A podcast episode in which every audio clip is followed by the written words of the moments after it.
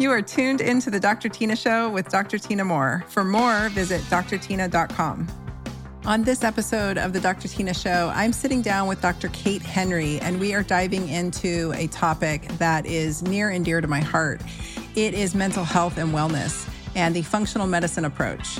I don't think this topic is discussed often enough, and people don't realize the implication of their overall health, their nutrient status, their hormonal status, and their fitness status, uh, and the impact that it has on their mental health and wellness. So we dove in and had a wonderful conversation. I know you're going to enjoy. Without further ado, let's jump in. Have I told you about my emergency purse meet yet? Emergency purse meet is something I've done since my daughter was little. I've always kept some kind of meat stick in my purse, backpack, work bag, and my travel carry on bags. Why? Because having the people I'm traveling and hanging out with melt down on me because they didn't eat and are hangry is not my jam. Purse meet has saved my daughter and my marriage on more than one occasion. It's also saved me when my flights are delayed or I can't find any decent food when I'm out or traveling. It's a mom thing. My favorite meat sticks, hands down, are from Paleo Valley. They are naturally fermented, 100% grass fed and finished beef sticks, and they're my go to. I always have a few stashed in my purse. In fact, the other day I hopped into my car where my daughter was already waiting for me. I looked down to find a Paleo Valley beef stick wrapper in the middle console and a smiling daughter. Where did you get that? I asked. From your purse, Mom. You always have emergency meat sticks in your purse. Paleo Valley grass fed beef sticks come in a variety of flavors and they pack six grams of protein per stick, just enough to keep the hangries at bay so you don't freak out or make poor food choices when you're undernourished and underprepared. Listeners of the Dr. Tyna Show can save 15% off right now by heading over to paleovalley.com forward slash Dr. Tyna. Be sure to use that specific link and the discount will be automatically applied. You can find it in the show notes as well. Go stock up on your emergency purse meet now at paleovalley.com forward slash Dr. Tyna and save 15% off. I've never been big on skincare, but recently started getting more serious as the signs of aging are definitely showing. I've recently started using an incredible skincare line and I'm excited and wanted to share with you. The past few years, my skin has been doing this annoying combo between an allergic prickly heat rash and a perimenopausal rosacea, and it drives me nuts. My buddy Andy Hnilo owns a skincare line, and so I reached out to him for help. Andy is the best dude, and he kindly sent me a big box of products to try. And let me just say, wow, I am in love with Alitura skincare. Each and every product from Alitura is a game changer for my skin. The products feel amazing and my skin is calm and clear again.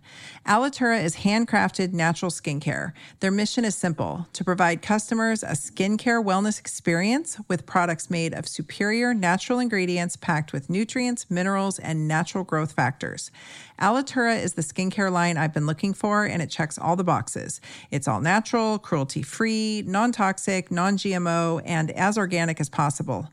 Listeners of the Dr. Tyna Show can now save 20% off your first order by heading to alitura.com. That's A L I T U R A.com. And be sure to use code Dr. Tyna at checkout for the discount, or simply click the link in the show notes. You're going to love it. Dr. Kate Henry, welcome to the Dr. Tyna Show. I'm so excited to have you here. You are the head of medical education at Rupa Health, and I was introduced to you recently, and we have had some great conversations about mental health and functional medicine and how the two intersect. And so, would you take a moment and introduce yourself to my audience and let them know about your expertise, and then we will dive in? Absolutely, guys. Hi. Thank you so much for having me, by the way. This is like yeah. your audience is such a good fit because you guys are just like hungry for information and ready to actually implement it and work hard, which I love. Um, so, I'm Dr. Kate Henry. I am an expert in functional medicine and mental health disorders. And what that means is I've studied what the brain needs to work well. The brain is our organ of mood and thought and behavior. And when it has what it needs to work right, everything works right. And so I've studied that for years. Um, before joining Rupa Health, which I'm very passionate about this company and what they're doing to help bring functional medicine to the world and just make it more accessible for folks um, and help respond to this mental health crisis that we have, particularly in the United States right now. Um, I worked at a company called Sanare Today, along with 80 therapists, changing the way we do mental health care to include not only talk therapy, not only medications, but food nutrition, and movement as well. So I am pumped to talk about it all today. Yes, I think my audience is going to love this because, like you said, I mean, they're self starters, they're highly motivated, and they understand that your health is your responsibility. I think the topic that we're going to discuss is so critical because people have no idea. I know I didn't. I just backstory on me that I shared with you a little bit off the air and with my audience. I spent 15 years heavily medicated with all types of antidepressants, antipsychotic, anti anxiety medications. And at the end of the day, it turned out, you know, I had Hashimoto's thyroiditis, which definitely causes you to swing and sway and your mood to go all over the place. I was severely malnourished because I'd spent over a decade as a vegetarian, not really doing it right at all. If there, I mean, I just, I think for some of us, there is no right way of doing that. I need meat. I need beef. Um, and I really struggled. And I come from a long family where we have those struggles. And I just was looking at somebody's post on Instagram yesterday, and they said that they were, sh- it was another doctor, and she said she was shocked and dismayed that exercise and nutrition was not introduced to her as an option when she was going through years of crippling anxiety and depression. And i was like man i hear you lady. This is this would have been a game changer. It's so intimately critical that we feed our brain the appropriate nutrients it needs. Otherwise we end up where we are in society right yeah, absolutely. I think the information is out there. It's in the medical journals, and it's funny, it's in the psychiatry journals right now. Um, right? We have studies right now where we can look at the blood of people with depression and not even talk to them, right? You don't even need to know how depressed they are. They don't have to fill out a questionnaire. All we need to do is look at how many F2 isoprostanes are in their blood, how much inflammation, and we can predict how depressed they will be. And it is a one to one correlation, right? The more inflammation you've got, the more depressed you're going to be. So we know this, but what's happening is this isn't making it into clinical care. So it's showing up in the journals. The psychiatrists are reading it and going, well, what do I do with this? Right? the RDs and the nutrition professionals who could actually fix it are not reading it because it's not making it into their journals. Right. And so we have this disconnect right now where in America, we've got more people who have mental health disorders than ever. 50% of Americans will have a mental health disorder at some point in their lives. And wow. at, the, at the same time, we have a psychiatry shortage. So, right now, 150 million Americans live in a county without a single psychiatrist. So, if they need help, right, they feel like they've got nowhere to go. And 60% of Americans are getting their psychiatric care from their primary care provider who's already overwhelmed, right? You and I both know, and I don't know if your listeners know, but we already have a primary care shortage as well. So we have a shortage of the people that up until now we've been taught are the people to help us when we're depressed, right? You go to the doctor, you get a pill. Same right. thing with mental health therapists. And then we've got all these functional medicine practitioners and nutritional professionals on the side who could be helping who actually have the best medicine available to treat these disorders, but they're being left out of the conversation. They're not being looped into current treatment protocols.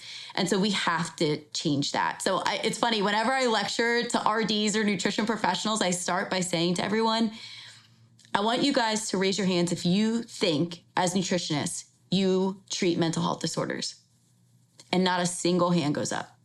Oh, no. Yep. And by the end of the hour of me showing them like study after study of like vitamin D for this many weeks improves anxiety. You can use inositol to stop panic attacks. You can use omega 3s to treat anger. At the end of it, I ask them again, do you think you do mental health care? Every single hand goes up. And so that's what I'm hoping we get at the end of this conversation is that people leave this going like, wow, food is the medicine. And yep. if I test and if I figure out what I need and if I incorporate some movement and some other lifestyle components, I can really heal because we know it's true. We've got the case studies to prove it. We have actually two case studies sitting right here. Uh, right, because both of us have had the, our own experiences with this. Right. But yeah, I'm excited. So I'm so glad you're having me on to talk about this. Yeah. Well, you know, you said something if we test.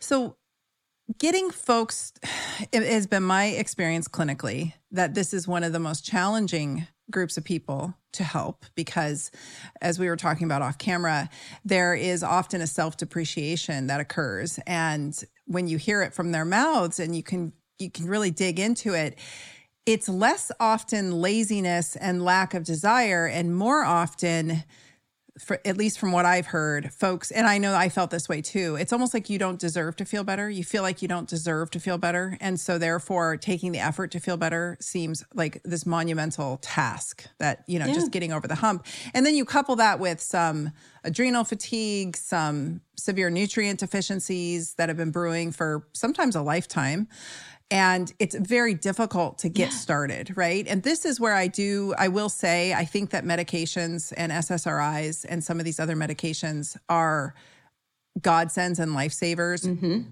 for short periods of time to get yeah. people over the hump or you know i look at these drugs as drugs that you would use intermittently as needed or most often in the case of major trauma divorces deaths things like that yeah but the way that I always handled this clinically was, like you said, to test. But I would explain to patients it's like a teeter totter. So if you're on these, they would usually come in on high, high doses of medication mm-hmm. and they would just, you know, their doctors would just keep ramping up the dose and they weren't feeling any better. And in fact, often feeling worse. If I could get their nutrient status up, if I could get their lifestyle modifications into place, if I could get some yep. of these other things handled, some, some hormonal deficiencies or imbalances treated, then we could decrease the medication to the lowest amount possible. So I just want to start with that because I know I'm so tired. I know you don't subscribe to this, but I'm so tired in the functional medicine community of this, especially online on social media. It's like this purist, this like puritanical movement of,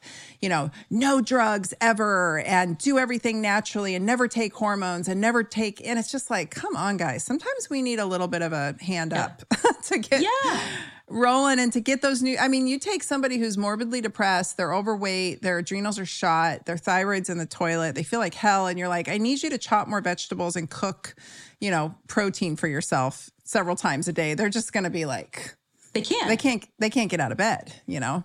Literally, they can't. Yeah, I'm with you a million percent. So, one of my favorite studies actually um, looked at using zinc along with methylphenidate to treat ADHD. And mm. I think this is a beautiful example of how you can actually use nutrients um, to make a medication work better. And so what they found is if you preload kids with zinc, so right, you give you give kids zinc for five weeks before they start methylphenidate as a treatment for ADHD. The kids who get the zinc require 37% less medication to manage their symptoms. Wow. Right? And what does that mean? Less side effects. Yep. Right? And if you're zinc deficient and you take zinc, you also feel better. Like your digestion's oh. better, right? Your skin's better, your immune system works better. So the beautiful thing about nutrients is they come with side benefits. They help the rest of your system. But we can use both. And guys, if you have meds available to you, congratulations. There are places in the world where you don't. Right. You get to use it all. So you should really make it your business to become really educated about how to do that. There's going to be a time in your life where you might need a pharmaceutical right? Figure out when is that going to be. And so what I always would tell my clients is it's not what is best, it's when is best. Right. And if you can start to ask that question, you will never fall victim to anyone trying to sell you anything.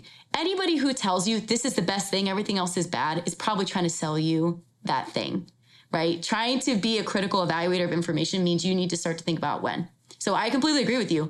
When we need medications, we should use them. And we should teach people how to use it safely. If you're going to take an SSRI, make sure you've got enough B vitamins and amino acids for it to actually work. Right. And how do you yep. stay in contact with your doctor and keep out a look for side, you know, keep a lookout for side effects. So the informed consent piece and just really starting to educate folks is so important. And I think folks need to want more than just a quick pick or a quick pill fix. You know, they need to want. I, I remember being so just so down that I was reaching up to touch bottom, you know, just so depressed and suicidal as a teenager. And that was the year Prozac came out. And I remember feeling within a few days like the clouds had lifted, you know, the sky had parted. I was me yeah. again. And I was so grateful for that. But of course, I didn't want to do anything else because I was a ornery teenager and I didn't want to I didn't want to exercise. I didn't want to eat yeah. well. I just wanted to keep self-starving and chain smoking and drinking on the weekends and taking terrible care of myself. And so of course that didn't go well for me. my audience knows my my sordid college story, but that's the part where we've got to motivate folks yeah. to understand that we're giving you a leg up here with some medication. You know, interestingly SSRIs the way that I've come to understand that they work is not just through the serotonin pathways, which I know that in recent data that's been supposedly, you know, blown out of the water. I don't completely, I have to say, I, I've just seen too many miracles happen with low doses of serotonin support. But that said, like you mentioned, we need the proper amino acids to even make serotonin if that's what we're needing.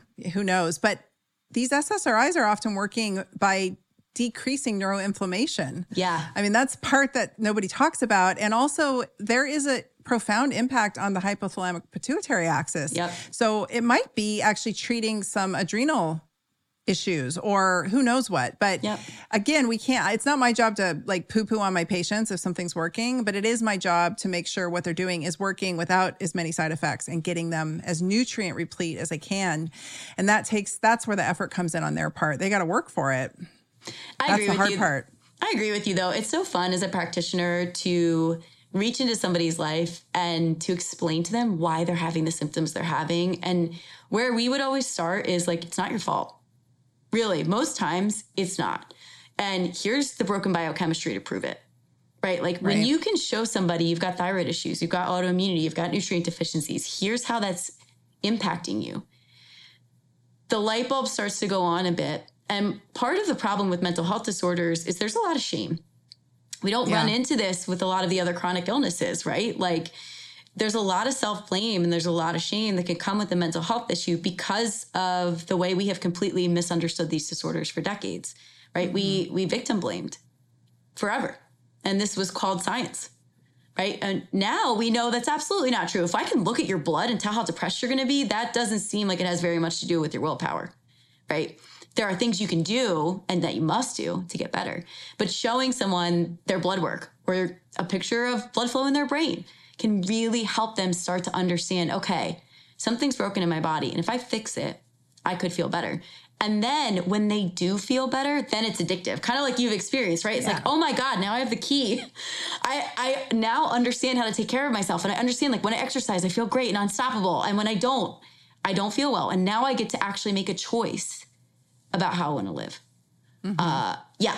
So I read the same study you did about serotonin, and I was just like, why is this news? I was so annoyed. I'm like, we've well, noticed. It was so dismissive, right? And everybody yeah. jumped on it and they're like, serotonin isn't the culprit. And I'm like, come on, guys. Like, why is everything so black and white on social media? It's nuanced. And yeah. for folks who, these drugs have been lifesavers, myself included, my daughter. I mean, I've seen these drugs change and save people's lives yeah. in a pinch. And to dismiss it is it's well it's ignorant. And it's yeah. it, you know it's social media. You got to sensationalize and polarize to get likes and followers. So i i get why they're doing it but it's it, yeah it's ridiculous.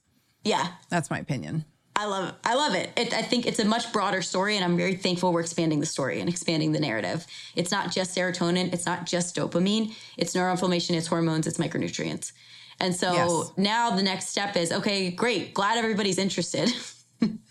right? now, what do we do about it? So, guys, if at home, if you have not been checked, I want to give you like a list of nutrients that I want you to consider checking and a list of biomarkers. Um. And I'm sure you've already covered this, but just in case this is the only episode someone's ever watched, right? If you have not checked your thyroid, let's talk about that. So, having low thyroid can lead to depression. And this is depression that feels heavy right? I've had clients come in, their TSH is 30 or above. They felt like they had 300 pounds on their back and they had just normalized this over years, right? Because nobody had checked. And so they just started to feel like, well, I guess I'm just lazy. Or I guess I just don't have any willpower. You know, I can't get out of bed in the morning. I'm just like depressed. And then they take medications and they don't work.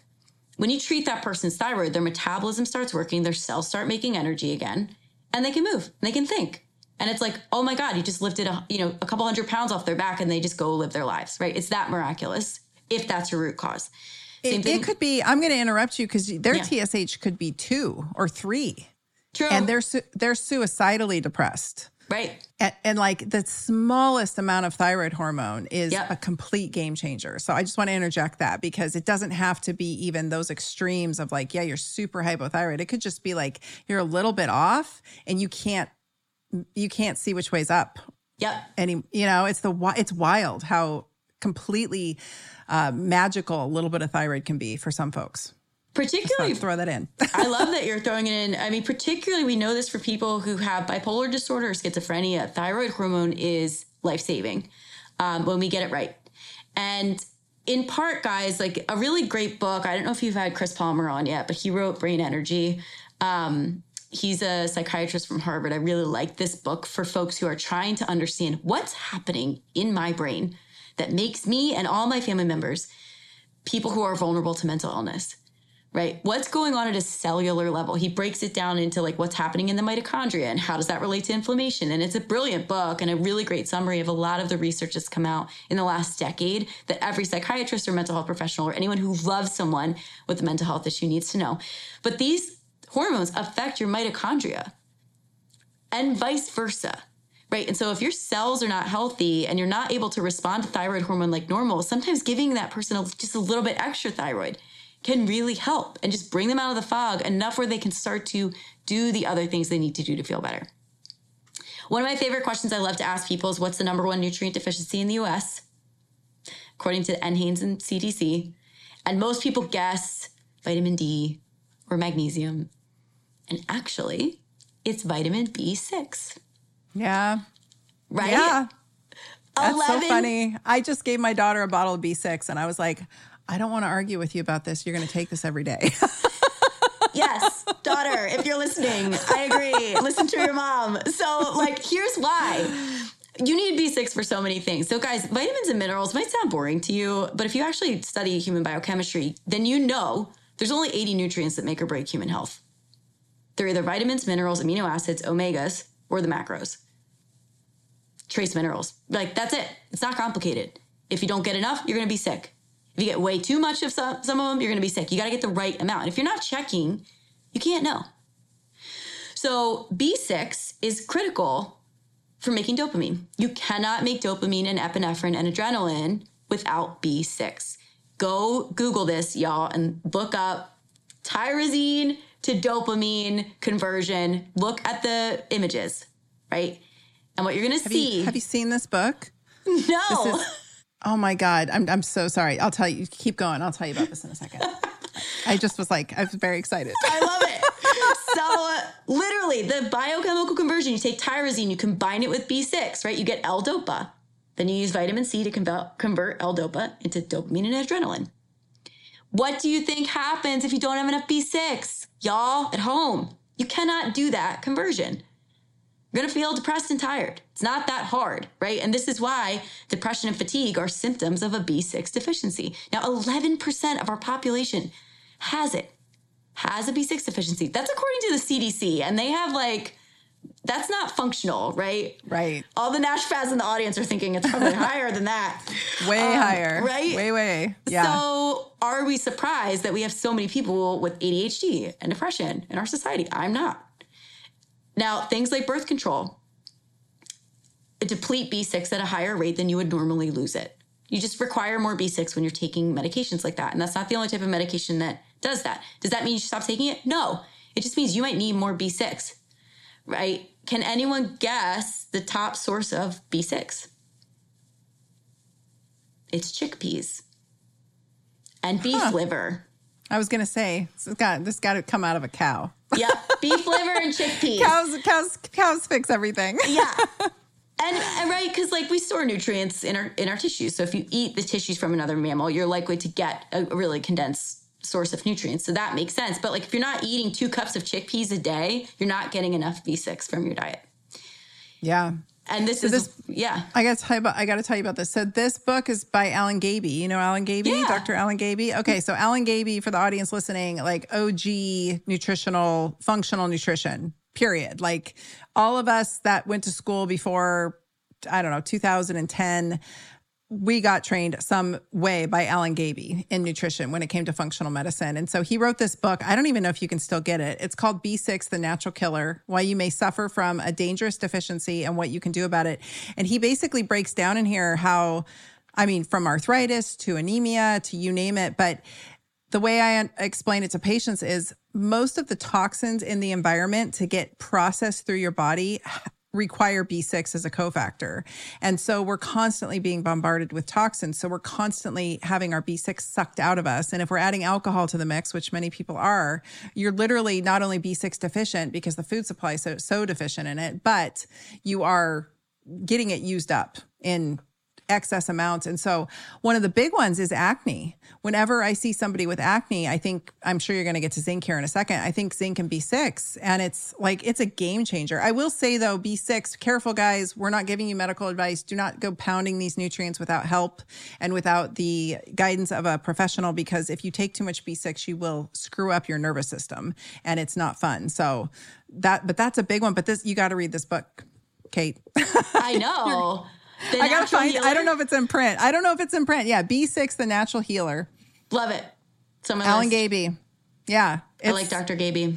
I think the font's too small for me to even read anymore because I'm too old. But maybe I should send this to you. yeah, I need to I'll order send you my copy.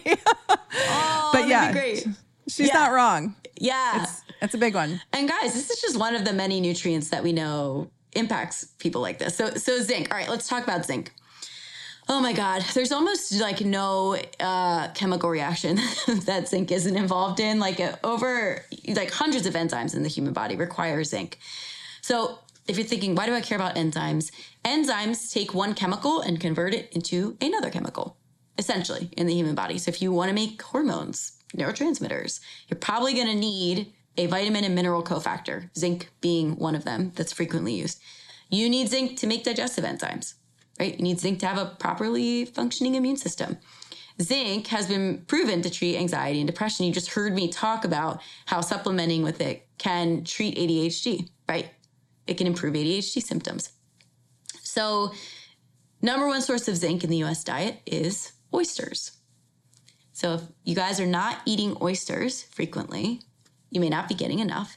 And guys, the, this like number one in the diet is coming from the Office of Dietary Supplements of the NIH your tax dollars pay for someone at the NIH, actually a team of someone's, to compile this information for you. It's freely available information. So, like, go look it up. Visit the Office of Dietary Supplements at the NIH, just Google it and type in zinc. Click on the health professional fact sheet, and it's going to give you a list where can you find this in food. And that's your right as a human to understand how to get the nutrients you need to survive from food. And that's like literally what I did all day, every day in my practice was like design meal plans that were, uh, you know, going to replete people of these nutrients because you shouldn't have to take a million pills the rest of your life just to get what you need. Think about it. Like, how did humans yeah. survive before we had supplements? I mean, we didn't really have supplements till like the 60s and 70s. Hey, functional and integrative healthcare practitioners, listen up. I've got something for you. Back in the day, I used to stock an entire wall's worth of lab kits for each specialty lab that I ran on patients.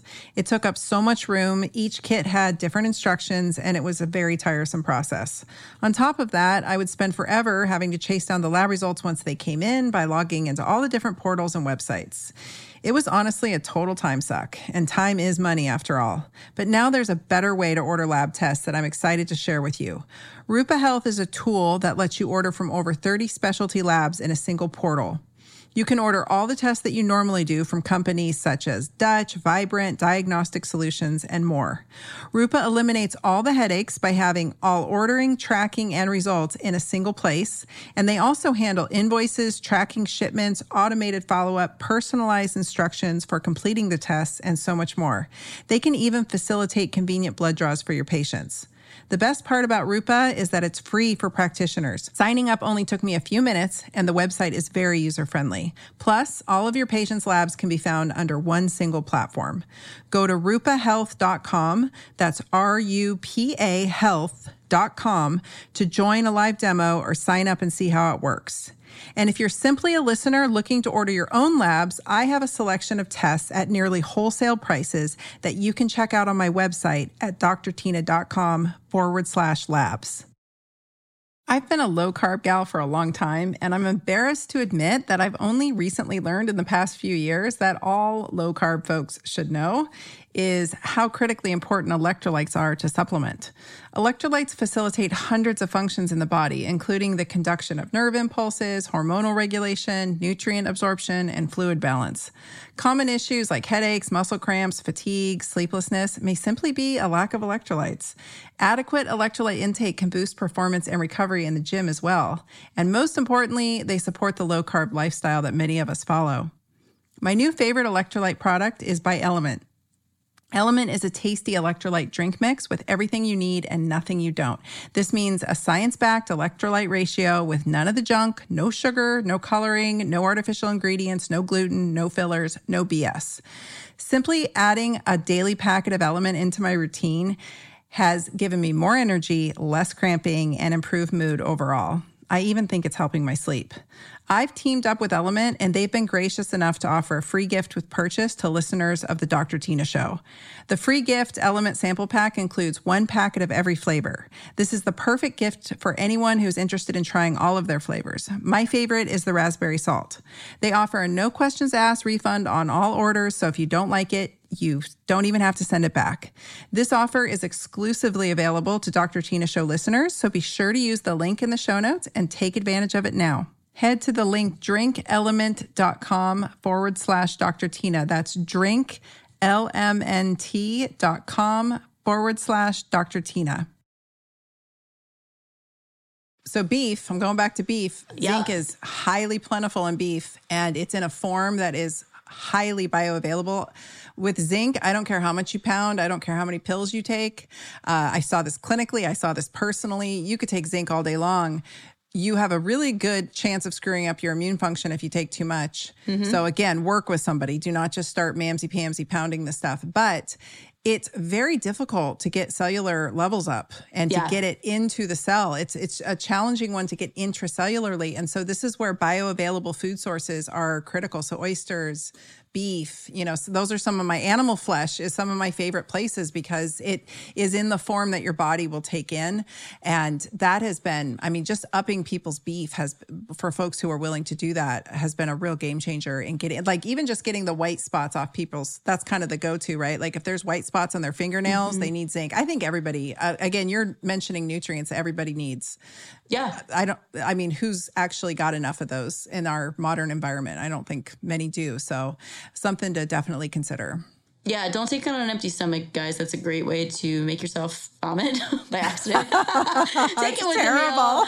and they, they make some really great multis that have it in there. Um, one thing you guys can do before you even see a medical professional is use something like MyFitnessPal or Cronometer to do a nutrient analysis of your diet, right? Those two tracking tools, and there's probably more, will give you an idea of how many micronutrients you're consuming in what you typically eat. And that's actually a really good wake up call for a lot of us, including myself. Um, when I started tracking, I was like, oh, this is why folks take a multivitamin. Like, this is very hard to get enough vitamins, minerals every single day just through food. Um, so I invite you to check and see where you're at. And if you're getting enough zinc, great, keep doing your thing. If you're not, that's when you'd want to talk with your practitioner and see, you know, what what can we do about this? How can I increase my intake? And then the other thing is you've got to check and see if you've got enough in your cells. So there's a couple different ways you can check for these nutrients. Serum is one, it's just like a regular blood draw. That's more reflective of recent intake for a lot of these nutrients, um, which means like if you go eat oysters and get your serum zinc checked, it's gonna be high. Red blood cell zinc can be really helpful here because it's looking at red blood cells and they, those tend to live about 120 days in our body. So it's a little more reflective of long term status no matter how you test, it's important to test, right? And and monitor, especially if you're taking these nutrients long term to make sure you don't get too high. Absolutely. And clinically, you can almost call it if you this is the classic zinc deficiency picture. You've got a skinny, anxious girl, skinny, anxious teenager who doesn't want to eat. Like yep. that clinical picture is that low appetite, that anxiety that is untouchable, uh, that's seemingly out of nowhere. And uh, they might, you know, they might actually have some extra pounds on them, but they're malnourished. So just yeah. that kind of, I would say more of that malnourished, anxious, crying teenager, white spots on the fingernails, low appetite. Mm-hmm. Uh, this is a big one for anorexics, for anybody suffering with anorexia. Zinc, def- it's a really vicious feedback loop. So getting them to eat so they can get the zinc. they yeah. have to eat if they're going to take supplements, like you said. Otherwise, yeah. it's a belly bomber. So yeah. that's a tough one, but such a critical nutrient. Yeah, I'm glad. I'm glad you doubled down on that one. Oh my god, I'm ready to talk about more if you'll let me. Okay, let's go.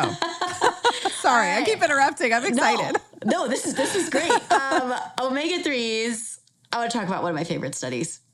Um, we took a group of people, not we, researchers. I feel like I was part of it, I guess. Um, researchers took a group of people who were in recovery from substance abuse, right? They're in an inpatient program. They got in, they measured their anger and anxiety day one, and then they split them into two groups. They gave one group a placebo and one group three grams a day of omega 3s. And at the end of the study, uh, which they did the study for about two months, the people in the placebo group actually were angrier and more anxious. The people getting omega 3s had their anger and anxiety reduced by 50%. Wow. From omega 3s, right? So that makes you start to question well, hang on a second, anger. I thought anger was like a psychological thing. Like, could anger then be an omega 3 deficiency? right? If it improves when you give someone omega 3s, then is anger a symptom of omega 3 deficiency? So let me take you through why that actually might make a little bit of sense. If you guys are interested in the science, which if you're listening to this, I know you are. Yeah, do yeah, it. Yeah. So remember, I told you like F2 isoprostane's inflammation in the blood. We can use that to predict how depressed someone's going to be. That's pretty much the same with any mental emotional issue or cognitive issue. Inflammation creates a lot of havoc and just really interferes with the way your cells are designed to work and so has a lot of effects on your body, including giving you symptoms of mental health disorders. Arachidonic acid is converted in the human body into prostaglandins, leukotrienes, prostacyclins, mediators of inflammation. If you could see these things floating around, what they're doing in your body is creating a lot of inflammation and wreaking a lot of havoc. Omega 3s interfere with that conversion in the same way that something like ibuprofen does. So the when you take ibuprofen and you experience a decrease in inflammation and a decrease in pain, that's because it's interfering with that system, that arachidonic acid system. Omega 3s will do the same thing. And so that's part of why it's working, right? It's treating that root cause of inflammation that's leading to the mood issues. The other thing we're doing in the research now in psychiatry, and you'll see this in, in journals of psychiatry, is looking at something called total antioxidant capacity of the blood. Is this something you guys have talked about on here yet? Mm-mm. Okay. No, let's talk it. about. It's kind of like a bench choppy term. Um, it's it's sometimes abbreviated TAC. There's two ways. There's actually multiple ways to measure this. One of them is you take somebody's blood and you literally like put it in a petri dish with iron, and you see how much that iron will rust. Somebody who has a lot of antioxidants in their blood, vitamin C, vitamin E, zinc, even, and HDL cholesterol, that iron is not going to oxidize or rust as much this is one of the ways to measure somebody's antioxidant capacity. The other way is to just look at how much vitamin C and E is in their blood, right? How much HDL cholesterol, how much zinc. Those nutrients are so powerfully antioxidant that we're actually using them to start to see how resilient is someone against mental health issues. And so when you start to think about that, and you, we know omega 3s reduce inflammation, they reduce something called HSCRP, which you can measure. Um, you can start to understand okay, anything that reduces inflammation is probably going to have positive mental health benefits.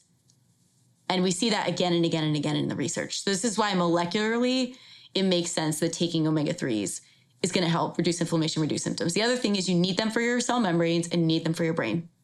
Your cell membranes are made of fat. That fat is very vulnerable to oxidative stress. When your cell membranes are damaged, you cannot send hormonal and neurotransmitter signals normally. So things are just going to get wonky. Um, so this is another reason that omega 3s work. Now, top food sources of omega 3s salmon, walnuts, chia flax. If you're not eating those foods and you are not taking omega 3s, you're probably deficient. Have you guys talked about like RBC index or like what's your favorite way to measure omega 3s? Well, I just assume if people have a high seed oil diet, that we have a problem because you, you, know you can crank omega 3s all day supplement wise or food wise but if they're continuing to consume massive quantities of omega 6s we have a problem. Yeah. so th- that's usually where i start is like can we stop f- fueling the fire as i'm trying to put it out? Because omega 3s are expensive right? Yeah. fish oils high quality fish oil can be cost prohibitive especially at the doses i like to dose it at. So um, yeah i I usually assume most Americans are probably, if they're not really nutritionally conscious, they're probably high in the seed oils and we need the omega 3s to offset it. But hopefully that makes sense to the audience. Like we don't need as, as many omega 3s if we're not cranking the seed oils at the end go. of the day. And the other piece that's interesting is uh, and, and i'm sure you'll get to this but the everybody thinks DHA for brain health, right? Like DHA is the big omega 3 for brain health. However, EPA is the anti-inflammatory, the the most potent anti-inflammatory of that batch. And so I actually clinically would always treat people with high doses of EPA. And of course we want to balance and we do want some omega 6s in there in a healthy way, but getting a lot of EPA into folks can be profound in shifting their mental state like very quickly. Um, I've seen people, I've, I've seen it break psychosis, like yep. very psychotic episodes. And I, I'm going to, I'm talking like heavy doses. So don't do this again on your own without pro, uh, health professional's help, but because you can really imbalance yourself and imbalance your cellular membranes. And if you're eating a lot of seed oils, or you have grown up eating, or you've been spending your life eating a bunch of omega 6s, your cells, we have to displace that fatty membrane of all that crappy seed oil consumption. Mm-hmm. And so it can take a little bit of time. But anyway, yeah, I don't. I, I'm not so keen on the fish anymore with the whole Fukushima and I mean, mm-hmm. I just think our oceans and our rivers are so polluted. I'm not keen on fish sources. Sadly, I've I've recently come to the conclusion that I'm just not. I'm not mm-hmm. eating the big fish anymore. But and most people don't want to eat anchovies and the little bitty fishies, sardines. You know, yeah. Yeah. the good ones and the yeah and the and the sardines. So I do usually suggest people work with someone and consider some kind of, especially if they have depression, anxiety, any mm-hmm. kind of mental health issues, yeah. to consider like a regular omega 3 supplement. Yes. I know some people hate omega. There's like a big movement. Have you heard this whole movement of people really hating on the fish oil? It's like a uh, whole thing. No, I mean, I know we just had a really cool podcast. Carrie, Dr. Carrie Jones interviewed um, an amazing expert who talked about you need to get it from microalgae and it needs to be like, you know, grown in this specific way. What's, where's this hate coming from? I'm not aware of it. Oh, it's kind of the Ray movement. There's just this group of and they have a valid argument that high dosing fish oil is really it's a PUFA at the end of the day. It's okay. a polyunsaturated fatty acid. And so you are going to have oxidation on the cellular membrane level. So I don't know where I'm at on that, all of that yet. I haven't quite made my decision. But in the meantime, I feel a heck of a lot better when I take 3000. So 3000 milligrams you mentioned from that study, my background's musculoskeletal medicine. 3000 milligrams is the starting dose for anti-inflammatory properties. So yeah. below that, you're not really getting it. So at 3000 milligrams and above, we start to get into that anti-inflammatory zone and it can be uh, life changing for people. Yeah. Like it's, it's a profound game changer. So yeah. anyway, I'll, I'll leave it to you. You proceed. I, that's my rant. good. I love these conversations. I mean, because at the end of the day, it's like just get enough. Let's start there. Yeah. For me, it's like get enough and start with the plant based sources. Then they're going to give you like a ALA and not EPA, DHA, but your body can convert that. Start by just consuming a diet that is replete in these foods, in these nutrients. So get enough walnuts, get enough chia, get enough flax, right? Start there. See how you feel. Do you really think ALA can convert? I've, I've heard arguments against that, and so I, am not really sure where I am on it, but I'd love I've never had someone just be like, walnuts saved my life.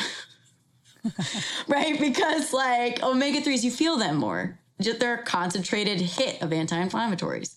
Yeah. But I think in order to do, you know, justice for people, we must start to teach them how to get this stuff from food. It mm-hmm. cannot just be pills. And so there has to be some kind of balance, right? So to me, what we would do is actually measure, we would build people meal plans that got them enough omega 3s every single day, at least two grams. And then on top of it, we would supplement. And so, what we would actually teach people to do is on days where they were getting eight grams of omega 3s from their diet, they didn't have to take their pills. On days where they don't get any, they do. And that's kind of like how advanced you can get with it if you're actually tracking your micronutrient intake and making sure it's winding up in your bloodstream. Like your digestion's good, right? You're not having any issues with that. Um, so, yeah, to me, it's like, how do we teach people how to get enough from food and then supplement where they need to? And I don't know. I'll leave it to the to everybody else to debate the ideal form, but like right. in, in general, like whole foods forms are best. I'm not going to wait for the research cuz like same thing. 10 years ago it was like DHA is all that mattered and you throw out the rest of the, you know, the right. everything that comes with omega 3s and it's like, you know, just wait a few years and we're going to find out that the rest of that food mattered. And so I don't really wait for that, right? I'm just like, let's get it from Whole Foods for, for you if we can, and let's get you enough and let's see how you feel. Um, I'm with you. I agree. Amazing. Talk about inositol. I think that that's a huge, huge game changer for people when it comes to their mental well being. Inositol, guys, is the only nutrient that I know of that will stop a panic attack in its tracks. Have used it to cure panic disorder. And people usually get a little like shifty in their seat when I say that. It's like, what do you mean cure panic disorder? I'm like, literally, I mean cure. I mean, stop it and it never comes back. So, inositol, we used to think was a B vitamin. We now consider it a glucose isomer. It cannot hurt you, no toxic dose. You can't take so much that you die, which is great news for any type of intervention. Um, so, it's very safe. You need it for hormonal health, for liver health, for glucose metabolism. It's very calming. In the powdered form, I have seen it acutely help with panic, right? So you take a, a you know, however much your doc tells you and some water, if you're feeling panicky and 10 minutes later you're like, was I worried about something? it's amazing. Around, yeah. And everyone around you's like, yeah, you, you were. yeah. Um, yeah. It's pretty amazing. It works very well. It tastes lovely. Uh, it's in my, so I have a product called Relax Tonic in my line, and it's two grams of inositol, L-theanine, GABA, a little L-tyrosine. Uh, I think there's a little B6 in there, and it's, uh, shoot, you know, it it never fails. Like a uh, a scoop of that and everything's okay 20 minutes later and you can kind of assess what's going on. You know, that's how I yes. use it. It's like, I'm not going to freak out. I'm just going to take my relaxed tonic. Then I'll come back to the table. I'll decide what, what yes. I need to do next. What are my next best steps? But it, you know, and I think it's the inositol in there at that high dose that is such a wonderful uh, shift. It, it just really creates a lovely shift in your, yeah in your mindset so that you can address what you need to address without it being supercharged. Absolutely. I love you kind of have like a whole foods product of inositol. That's great that you have that extra stuff in there. I need to try some of that actually. We have, I'll send you some. It's yeah, it's a good one. please. Like I that sounds beautiful. So and guys, this isn't like I, I know it's really helpful to hear kind of people's clinical experience. Like I have a case study that's published about somebody named Mary who couldn't even get in the car, was just having panic attacks.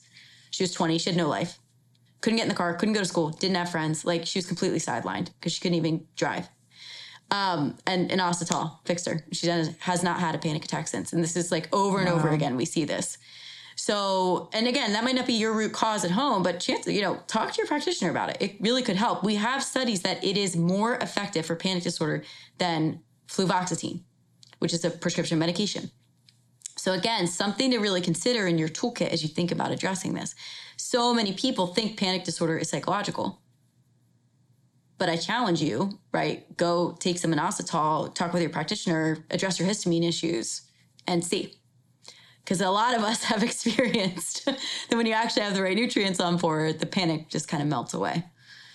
Well, uh, and it, inositol, yeah. like you said, helps with hormones and it yeah. helps so much with conditions like PCOS. And so, uh, it, it, just I shouldn't say directly treats it. It just balances things yeah. out in a way that the body is less prone to the highs and lows of PCOS. And so that's you know these aren't always direct mechanisms. Sometimes right. they're indirect, and it's just getting that harmony.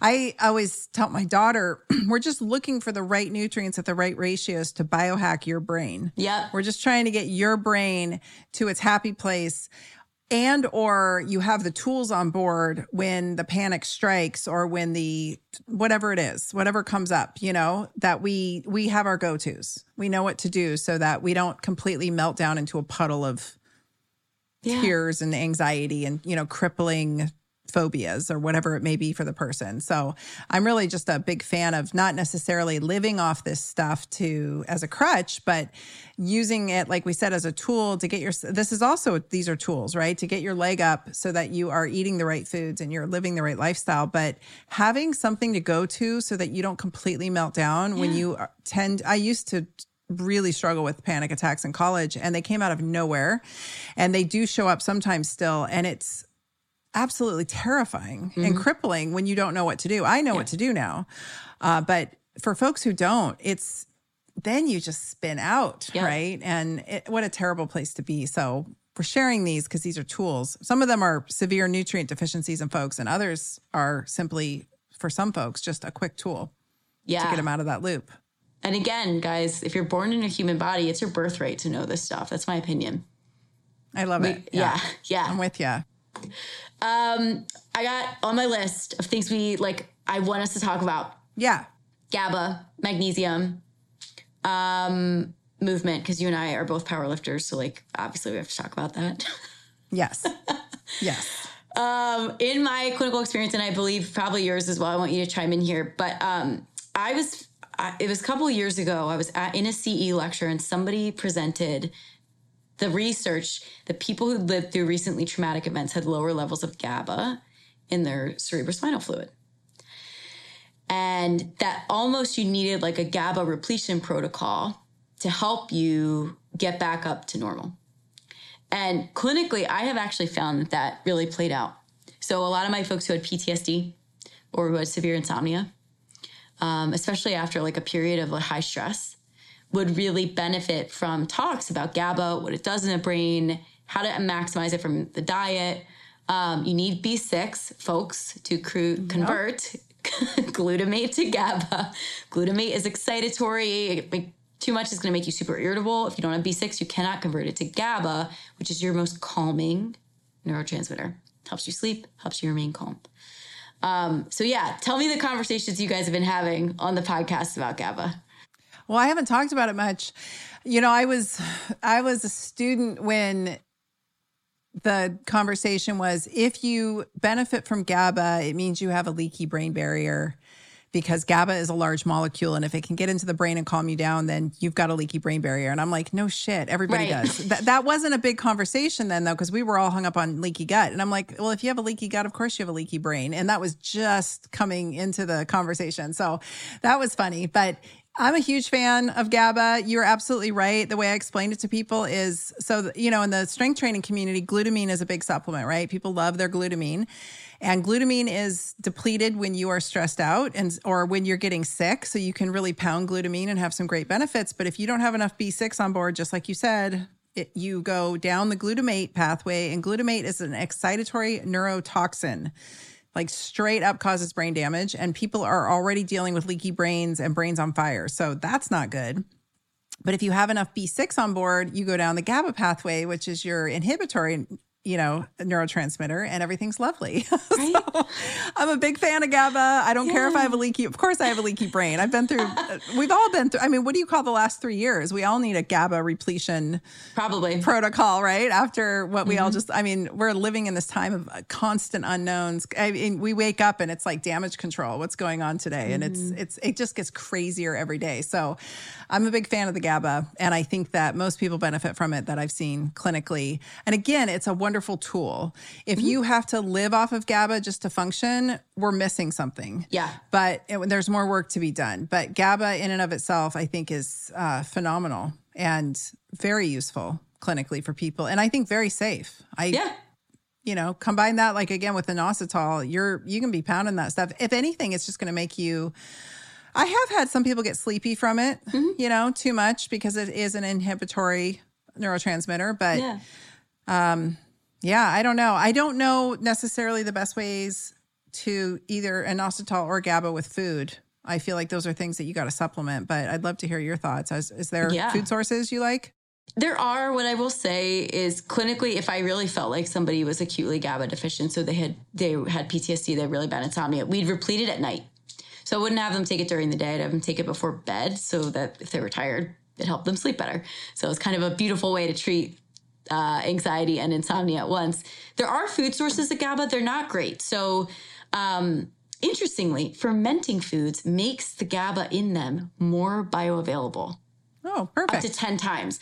So, think about all the like research we've had on the positive benefits of fermented foods recently. Like, yes, for your microbiome, absolutely, but likely they're also impacting your neurotransmitter status. We we don't know yet. We haven't really looked at that, except to know that there's way more GABA if you ferment something. Natural food sources of GABA are things like tempeh, sauerkraut, kimchi, miso, kombucha, chili, like in terms of like chili ingredients, tomatoes, beans, and then even rice has some oh. GABA. So nice. What we would say is like make yourself a little chili, right? Um, or something and have some sauerkraut. And like, I mean, if you think about like a warm soup or a warm chili, you kind of just do feel a bit comforted by that food.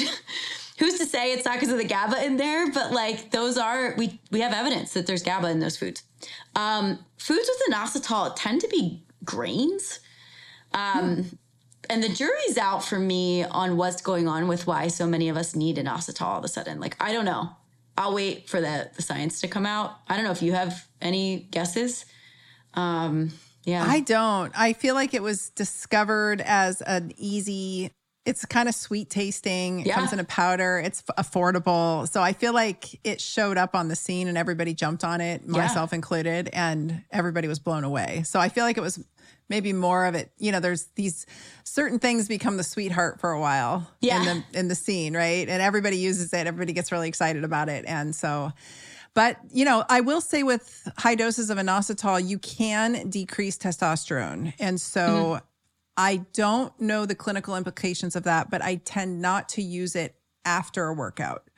I will hmm. use it much later in the day at bedtime, but I try to veer people away from it. Like, don't go, like, don't, with my relaxed tonic, for instance, like, don't go pound it right after a workout mm-hmm. because I don't want to turn off that testosterone synthesis. So I'm not really, and I think that's probably one of the mechanisms that it's helping with PCOS.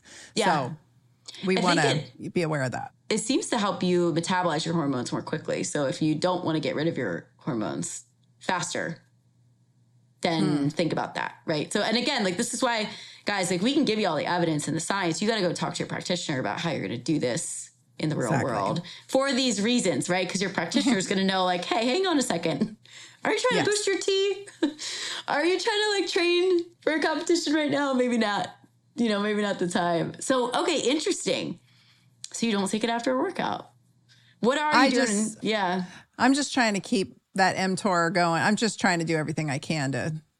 I'm Love I'm it. almost 50. My muscle mass just does not want to build and stay. so I'm fighting perimenopause always, and I'm like, I'm not going to shoot my testosterone in the foot on this one. But I do use it at night. I take my relaxed tonic every single night, and when I don't, I tend to wake up at three in the morning. So mm. there's that. You know, mm. it is it is my mm-hmm. nighttime crutch, but I love it. it it does offset the stress of the day and it keeps my cortisol happy at Beautiful. whatever level it needs to be at to stay asleep. So, what are you doing for your workouts right now? Not much. I'm just trying to hit my protein grams. I'm yeah? terrible about it. I mean, that's another one we should talk about. When you're yeah. protein deficient, you feel like a crazy person. I mean, people mm-hmm. who are protein deficient, I just was reading this is so funny. I want I I got to get my phone and read you the headline.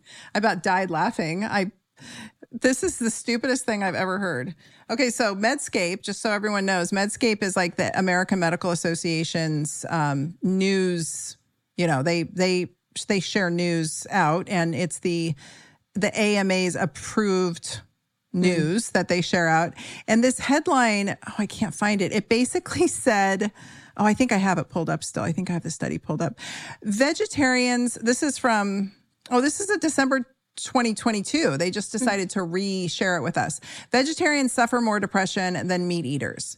People who hmm. follow a vegetarian lifestyle have around twice as many depressive episodes as those who eat meat, according to the Brazilian longitudinal study of adult health. And Brazil is known for their meat eating, right?